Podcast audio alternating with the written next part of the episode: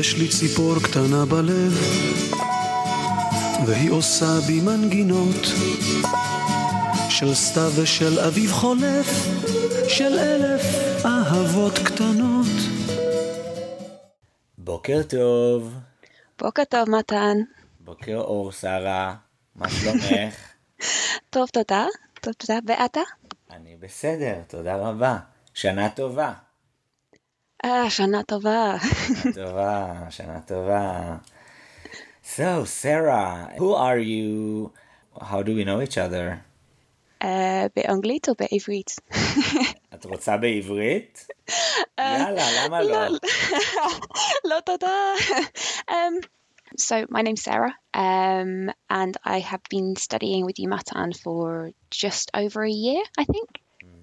Um, yeah, I, I work at a university, so I work um, in a disability support team, um, and I help um, students to um, access support so that they're able to study um, and complete degrees, masters, um, all sorts of different things. Um, so yeah, that's me. And so we started over a year ago in the SOAS Language Center course. we did, yeah, we did. Right. And so, can you tell me a little bit uh, what brought you to study Hebrew? I mean, I get that question a lot. Like, who are your students? And I think this is kind of the, the initial idea of this podcast to understand what brings people from different backgrounds to study this language. It's often, you know, uh, the Jewish case or the partner of an Israeli case or some kind of curiosity to the Jewish religion, which I'm not sure that's really your case, but I'm not sure. or are you a different category? Um, to be honest, I don't really fall into any of the categories. I think I don't really know where to start with it all. To be honest, um, I think my initial um, wanting to learn came from um, a trip to Israel that I took um, with my family and some friends. Um, and initially, I, I think wanting to learn um, a little bit of Hebrew um, was partly because I felt really impolite not being able to tell people thank you and um, please and you know all of these different things I wanted to kind of say um, but didn't feel kind of like able to ask because it just felt rude asking at the time like you're in someone's country and you're kind of it, I, I don't know in my head it didn't it made sense um, but also there was like this other aspect of um, my faith and and um, essentially where that comes from, where that where that where that stems from. So um, I'm Christian, and going back, to, well, going to Israel, um, kind of opened my eyes a little bit as to the foundations of, of where my faith comes from. Um, Was it so- was it the main reason you decided with your family to go to Israel? No, so I, I made the decision to go to Israel um, before I came back to the church. Um, I'd left the church for a, a number of years, um, and my sister had had gone out to Israel. She said it was really really good. I had just sort of kind of come out of a breakup at that point and in my head it, like the, the trip was like a, a year and a bit away. And i was thinking do you know what? I, I can deal with everything else that's fine. But this place has good food like there's wine. I can deal with everything else. You know i'll just i'll go. It's it's out of england. You know it will be just like um, a, a rest break for me. So i went with my sister my mum um, my mum's friend, and then it was a, a church. The rest of it was a, was actually a church group. Um, so they had gone to go and see, you know, sort of like the the, the, the sites and the Sea of Galilee and Jerusalem and, and all of this kind of stuff. And initially, when I when I signed up to go, um, my idea was just like, you know, I can I can hang out with my family. Um, you know, I, I'm sure I could sneak away and, and look at some history and other bits and pieces, and it, yeah, you know, I'll make it work for me type thing. It's so on the on the kind of like journey up to kind of like going to Israel. Um, I I started going back to church again, and I kind of class myself as a, you know, sort of a fairly new Christian still, and so I, I kind of class myself very much as that. Um, but it meant that the the trip kind of took on. Um, I didn't expect the trip to affect me in the way that it did. And how Um, did it affect you?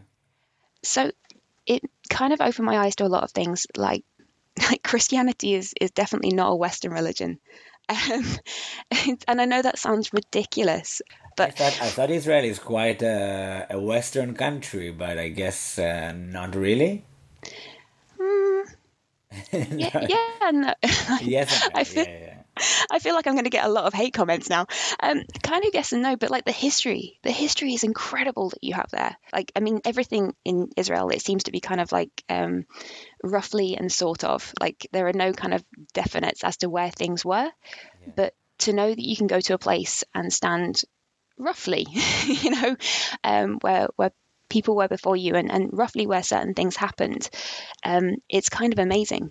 It's kind of amazing, and and to kind of then look at um, kind of like the, the Jewish religion and kind of like the traditions and things like that, and, and sort of see how closely connected they are to kind of again, and I'm not going to explain this correctly, and I do apologize, but how closely it's connected to kind of like the, the Christian faith, um, and to kind of know that in the early days, you know, Christianity was seen almost like a, as a sect of Judaism, and then it kind of broke away because there were a lot of differences. Um, with very specific things, or, or at least that's my my understanding of it. So that experience made you want to mm, start the journey of uh, learning Hebrew. Um, yeah, kind of. Um, again, I think that coupled with um, the fact that, again, another realization that the whole Old Testament is written in Hebrew, is written in a, okay, right, yeah, a different dialect of Hebrew, but Hebrew. And I remember talking to the tour guide, and he was saying that potentially you could you could read um, the Tanakh in Hebrew. Um, you know, if you if you learn modern Hebrew and then you kind of had like a you, you, might need a dictionary for some of the words, but there are you know you can pick up a general understanding, yeah. or at least that's I'm not sure whether that's right. Is that right? Yeah, yeah, definitely. It is. Well, well yeah. Haven't so, you read some Bible stuff in our modern Hebrew? I think we have, yeah you know, I used to hate. We learn uh, Torah from mm-hmm. second grade.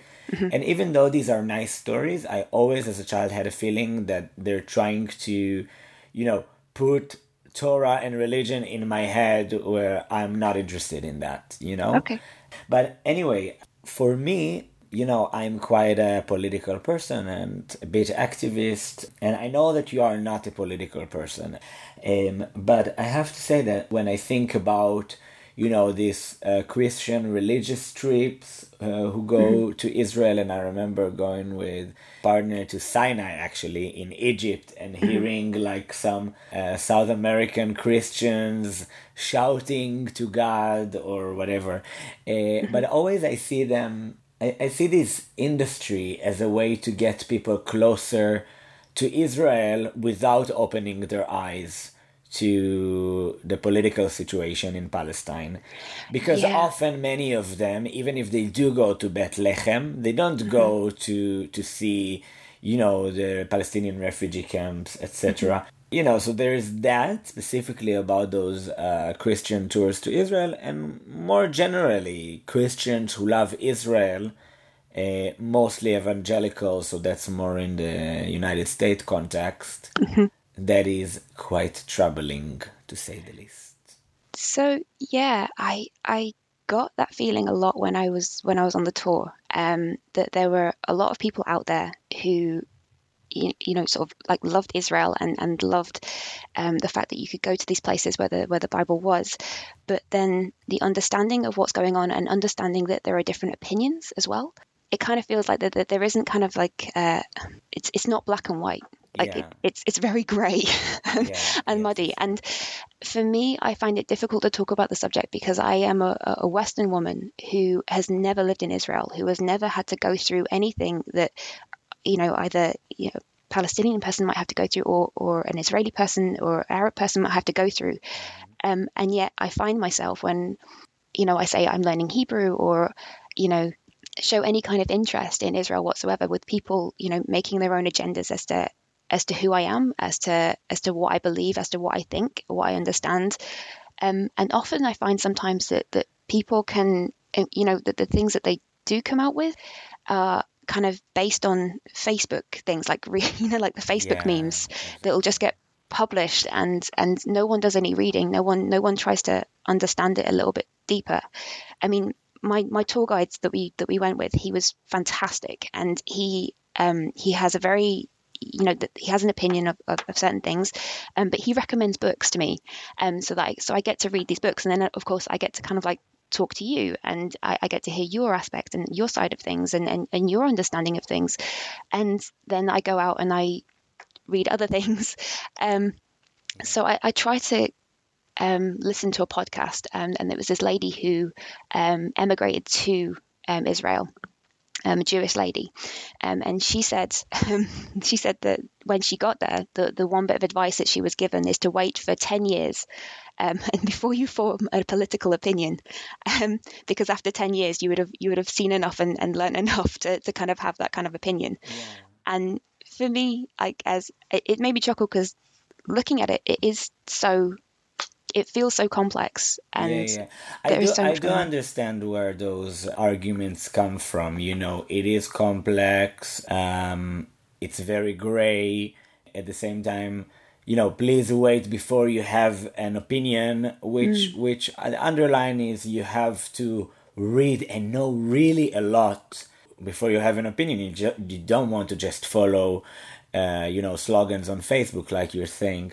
But at the same time, I think those uh, statements also encourage uh, political passiveness you know mm. and i remember a guy in south africa who was uh, a son of uh, an anti-apartheid activist who told me you mm-hmm. know i don't know much about what happens in israel but when i see it and i'm there and i feel this is morally wrong and then this is the sound that I'm following. This shouldn't happen, and and so of course always encouraging to learn and to read and different perspectives, etc. But you also have to, you know, follow your uh, morals. So absolutely know, something to to think about. Absolutely, but that becomes quite difficult when um, the things that you are exposed to, um, like like especially kind of like on social media and in the news, are sometimes filmed from certain angles or certain sometimes reported from certain angles. So it makes it difficult to to kind of know like what do you trust as to what you are seeing. Does that make sense? Yeah. So like, and, and like, what, like, and what, when, how, mm. and, and, and also how, how do you perceive that specific angle to be? So how, what would exactly. you say the BBC, for example, is uh, uh, perspective is? Is it pro-Israeli, pro-Palestinian, or not? Do you know what? I I have absolutely no idea anymore. I, I just think it's where the money is, to be honest. um, yeah. Which is probably a terrible thing to say, but um, I I I don't know. I don't know. I mean, it feels like some some years it's it's pro, some years it's against. Some I, I don't think anyone can kind of make up their minds. So, where did you do your uh, bachelor? bachelor's. Yeah, like the your university years. Um, so I never actually went to university at all. Okay, um, let me ask it again because I'm.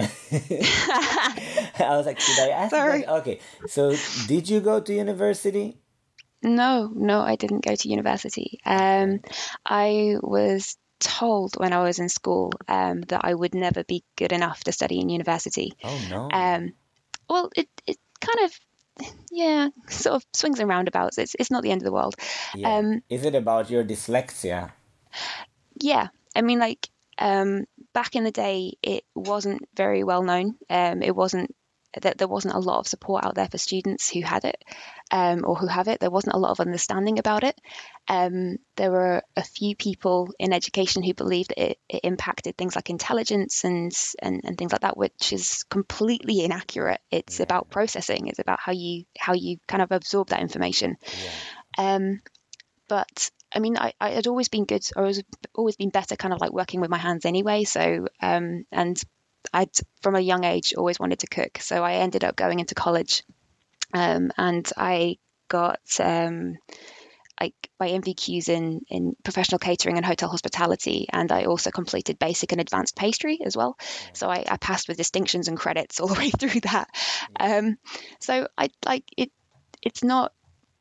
Yeah, it's it's not that Okay, so where where have you found? I, I asked specifically about university because I think that campuses happen to be a very political pl- place, mm. um, uh, also around the issue of Israel and Palestine. but where have you received your uh, conscious about, you know, maybe not just about uh, Israel, maybe also about uh, British colonial history and those sorts of things, which are often not taught in school? These are really good questions, Matan. Really good questions. Um, so, I think um, it's difficult to explain. Like depending on where you went, um, depend on the. Um, sorry, I don't know whether you that, that makes you were sense. told when- as a child that uh, Britain was a huge uh, and powerful empire, and it's not anymore. So how do you read that history, and what made you see it differently, if at all? Um, so really, with education, um, they sort of tend to brush over that a little bit. Like, so you do know that you know that Britain was a humongous empire, but they kind of, le- you know, leave out quite important details like um, what we actually did to the people that were already living there and the things that we kind of put them through. Um, and I don't think really though it hit home um, that there were any issues because you, you don't really think about it until you are in a situation and it and it kind of hits you. Which Um, situation were you in that made so- you? so I worked in France uh, for a little while when I was 21. Um, I worked in a chalet and I was cooking. I was cooking for that chalet, um, and we used to go to like the we call them borders bars, um, but essentially they would uh, they were just like pubs for the for the people that had been on the the slopes all day. Yeah. So we'd hang out there with the cool kids. Um, but the, the beautiful thing about working in France was that you'd get people from all over the world um, kind of working in one spot. So you'd have people from Australia, you know, people from, you know, all different countries who knew how to, you know, sort of snowboard and just wanted to make a bit of money and, you know, do what they loved. What I found when I was in those pubs and in those places is when you were talking to someone, they'd ask you where you were from. And if I said, you know, oh yeah, I'm from England, the conversation would kind of drop. and I couldn't work it out. I couldn't work it out. I'm like, Drop. yeah, like drop. Like like it would just kind of, oh, Oh, yeah. really? Like yeah. And I couldn't How did you interpret this? Oh, I I just I, I didn't understand it. For a long long time I didn't understand it. But when I when my friends would kind of like talk like so I was working with someone who was from Ireland you know whenever they say oh yeah I'm Irish it would be just like oh you're Irish that's amazing you know? So, and I suddenly realized that the British have this like it's like we don't realize that we have it but we do this weird reputation. Um, and or I don't know it's like this weird undercurrent um, so that when you go anywhere and you tell someone that you're English, um, I don't know, it's it's like the body language changes changes a little bit, and I'm not sure why. I don't know whether that's just me picking that up or whether that is something was that that is. similar in your trip to Israel, or did you, or were you a, a lot more welcome? Because obviously we don't we don't see our ongoing type of colonization. So Hmm. you know. Uh, so obviously we won't be too critical, most of us, with uh, with the British Empire history. Wow, again a good question. No, I I didn't see that in Israel. I didn't see that in Israel. Um, the people that I met were just genuinely lovely human beings, like so much fun. Um, but um, I found kind of like in places like France, um, in places like Greece as well, like um, but the more I see, I think of, of kind of like British tourists and how we treat places when we go where we go, um, the more I kind of understand it. Like, I don't know again if that makes sense, but um, I don't know. I mean, you can have these. I know in Spain uh, there's this view of British tourists who, you know, go to the beaches and get drunk, and you know, not that positive. I mean, of course, there's a big generalization, but it's out there. It exists. And then there's the other part about the, you know, getting this O or, you know, just like because of your history, as if you are, as, as if you hold the responsibility to what your grand grandparents did back in the days of the empire. Hmm.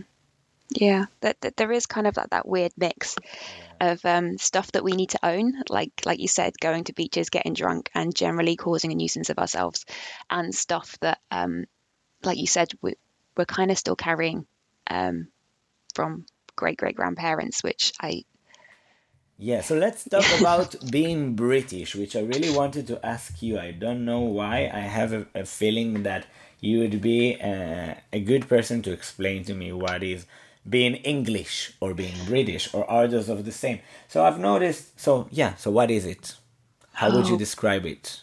Gosh, um, so for me, being English is it's you know when we when we talk about this stuff in in our lessons um, and then we ask about where we're from and who we are um, i find it really difficult um, to kind of come across and say yeah i'm english or yeah i'm british um, i think the reason behind that is because when i was uh, younger uh, well i was i wasn't born here i was born in germany. Um, my parents um, were worked on an raf base camp. And so I didn't move to the UK until I was around about three, nearly 4 mm-hmm. um, now, when I went into school, um, it you know, and other kids kind of found out, it, it kind of soon became a problem um, that I wasn't born in the UK, and and so you know, certain things kind of like happened that that, that really shouldn't have. Um, and and it was because you know that, that the they felt that I was less than that I that I shouldn't I shouldn't be here. However, you know, all my documents, all my all my passports, you know, everything like that says that says that I am British. Um, it's just that I wasn't. I was born in sovereign territory. I just wasn't born like wow. in Dover or something. Um, but yeah, for me, when people kind of like, you know, say that you, you know, ask are you British or whatever, I, I tend to be a bit.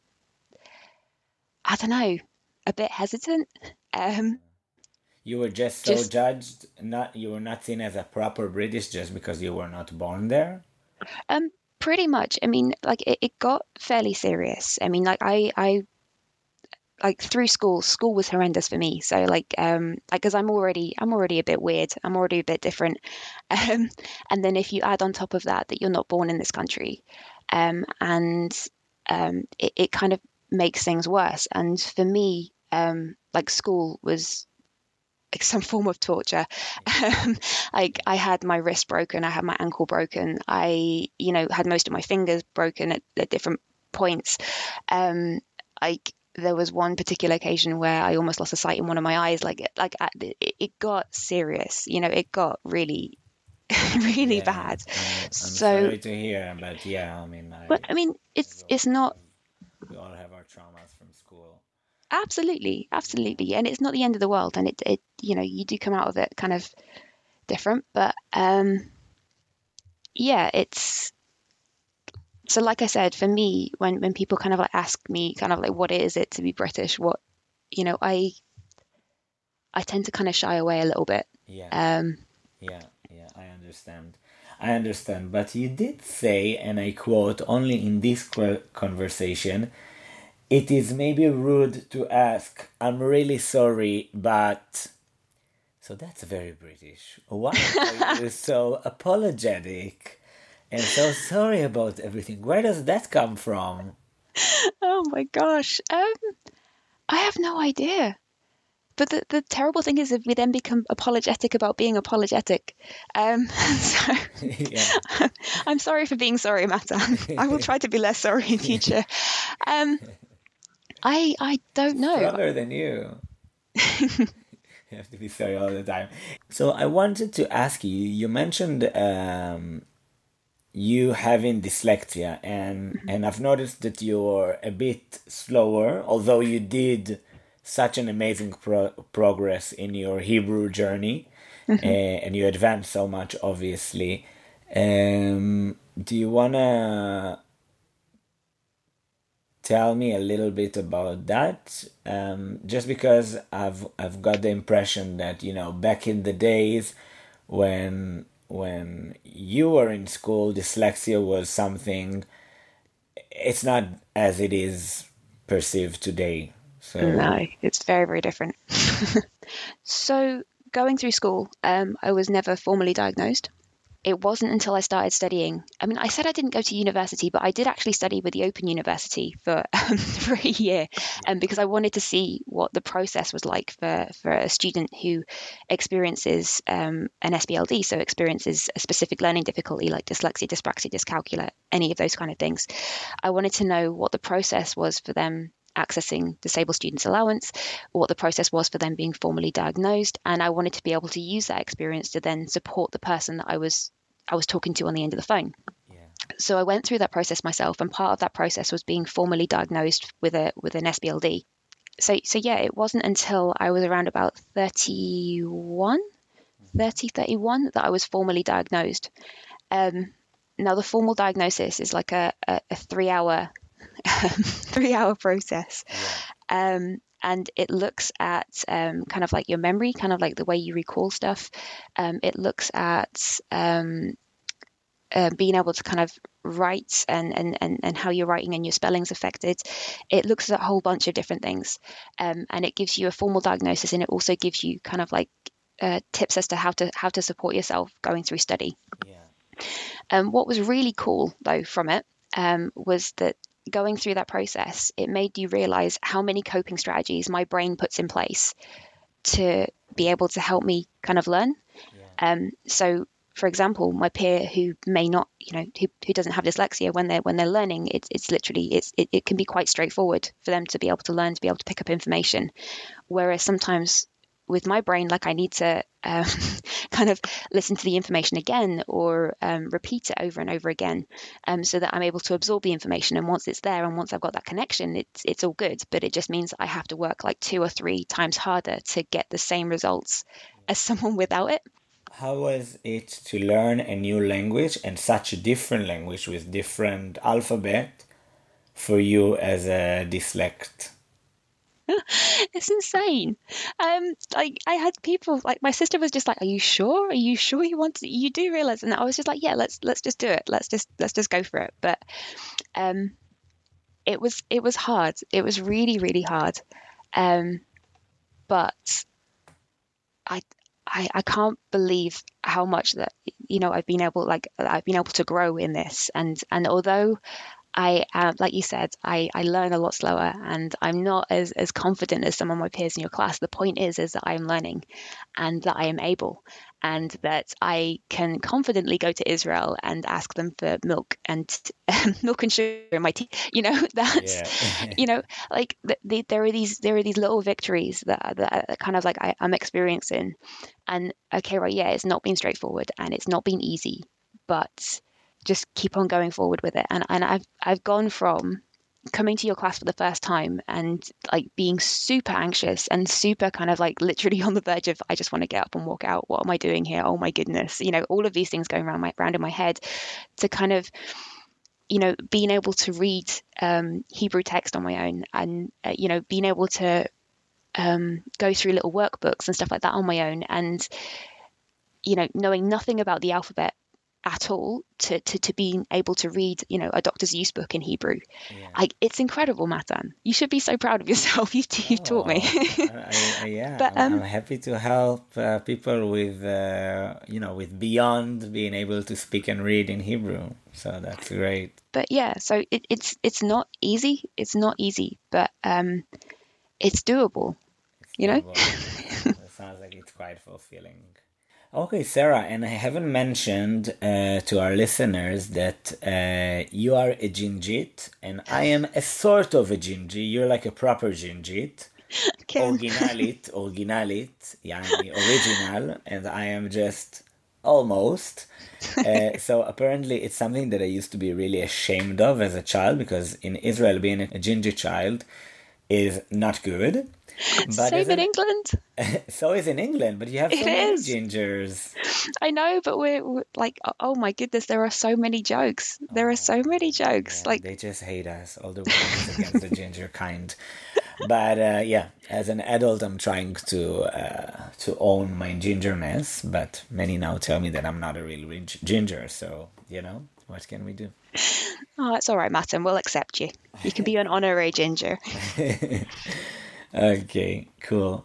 So, Sarah, it's been lovely speaking to you about uh, your trip to Israel and about your Christianity and about uh, your dyslexia. And thank you for being, and about being British, uh, English, and ginger. And, uh, and uh, thanks for your honesty. And I wish you again, Shana Tova. Shana Tova, Matan. תודה. תודה לך, תודה לך. יש לי בלב ציפור קטנה עם שתי גומות ומנגינה. ניי ניי ניי ניי ניי ניי ניי ניי